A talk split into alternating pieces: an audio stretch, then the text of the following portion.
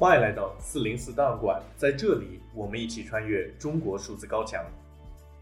CDT 报告会本周关注：一、美国国务院二零二三年人口贩运报告；二、朝鲜难民面临被中国遣返的危险，迫在眉睫；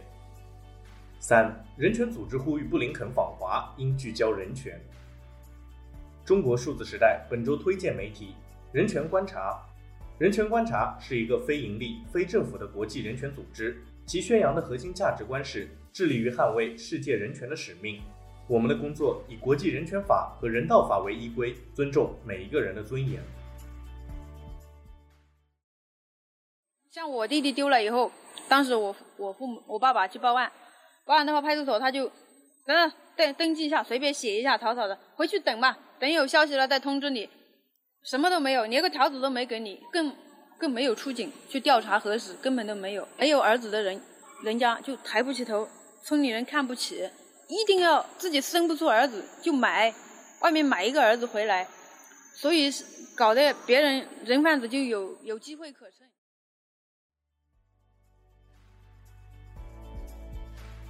我们刚才听到的是二零一四年美国之音关于中国贩卖人口问题的报道。而如今九年过去了，六月十五日，美国国务院发布了二零二三年人口贩运报告。报告依据各国的人口贩运情况，将世界各国分为了三个等级，中国和朝鲜、阿富汗、委内瑞拉等二十四个国家位列第三类，即令人担忧的最低等级。根据报告的评级标准，第三类是指该国政府完全没有达到防止贩运人口法的最低标准，并且没有为此做出过重大努力的国家。其指标包括五个维度，主要是该国在多大程度上是人口贩运的来源国、过境国或者目的地国，以及该国政府打击这一违法犯罪行为做出了多大的努力。报告指，东南亚地区赌场和诈骗犯罪猖獗，而这背后往往都有中国人贩子的身影。报告中的一个例子提到，菲律宾青年索尼斯到泰国打工，结果遭到了中国人贩子的绑架，要求他们利用自己的英语能力进行诈骗。在囚禁中，索尼斯遭到了非人的待遇，一周要工作七天，每天工作十六个小时。此外，报告还指出存在中国人被贩运到国外的情况。报告以一位中国女童艾比的经历为例，她在十四个月大的时候被一户美国家庭收养，然而从三岁开始，她就遭到了家庭的虐待，并且失去了受教育的机会，甚至她整整十四年都被关在了地下室。目前，他已经获得了人身自由，并且正在对当地儿童保护部门进行诉讼。严肯原本是个拥有大学学历的朝鲜军人，在军中有超过十年的资历，但是因为他的父母家人逃离朝鲜，导致他被孤立排挤，最后他也脱北。他说自己在昆明的时候差点被中国公安抓到。他希望对于脱北者，只要不是犯罪分子，中国政府能够大发慈悲。You know. 你知道，如果有人有朝鲜脱北者被中国公安抓到，然后送回朝鲜，那些人一定会被朝鲜当局杀死。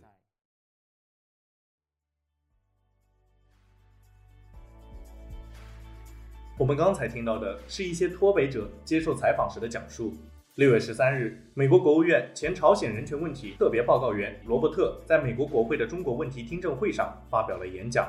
指出在中国的朝鲜难民处境艰难。并且所面临的强迫遣返风险迫在眉睫。美国跨党派智库战略与国际研究中心于六月十四日刊登了演讲全文。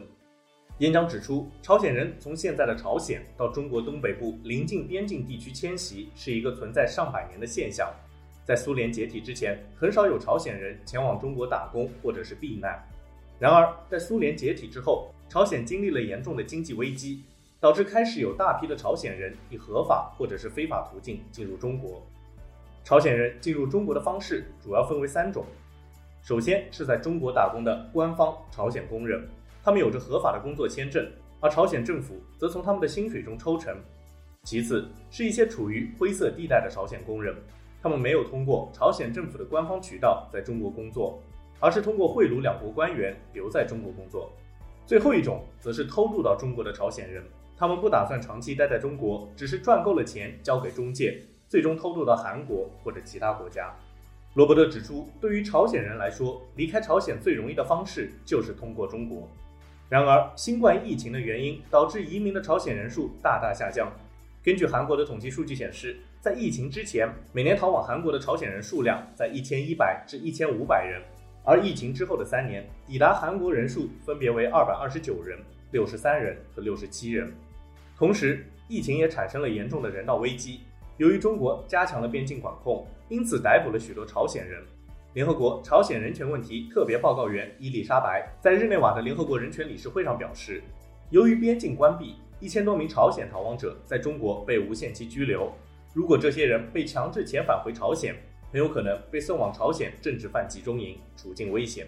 罗伯特表示，中国政府的朝鲜难民政策正在造成人道主义悲剧，所有被遣返的朝鲜难民都会受到朝鲜政府的惩罚，甚至面临生命危险。他表示，令人遗憾的是，中国往往拒绝在朝鲜难民问题上与联合国进行沟通。因此，他呼吁美国政府应该对朝鲜难民予以关注，并和中国当局交涉，要求允许朝鲜难民在中国定居。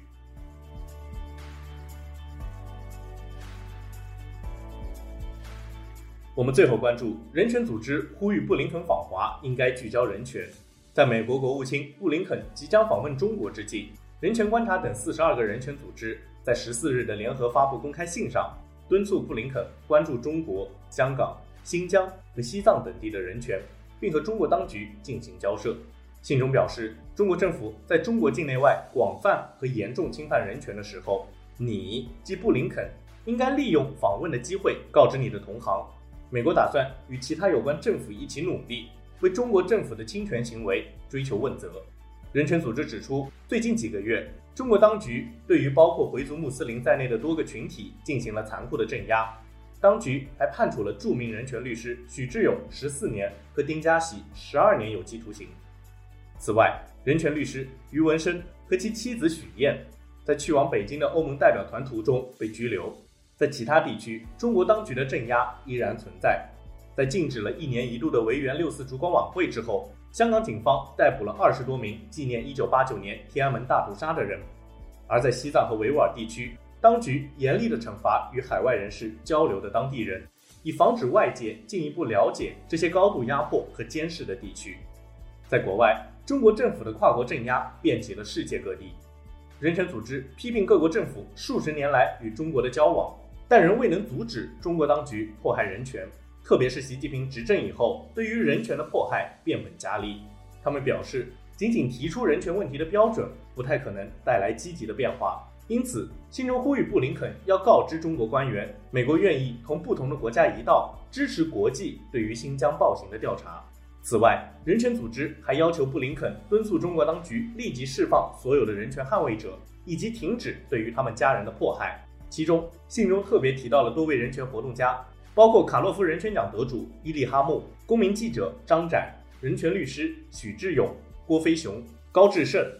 藏独僧侣喜饶加措、香港媒体发行人黎智英、民主活动家黄之锋和邹幸彤等。人权组织还提出，希望布林肯会见天安门母亲，并且调查起诉中国官员的迫害行为。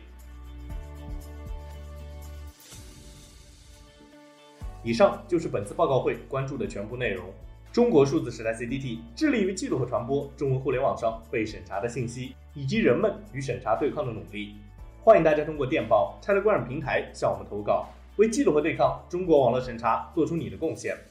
投稿地址请见文字简介。阅读更多内容，请访问我们的网站 CDDT.ME.DI.A。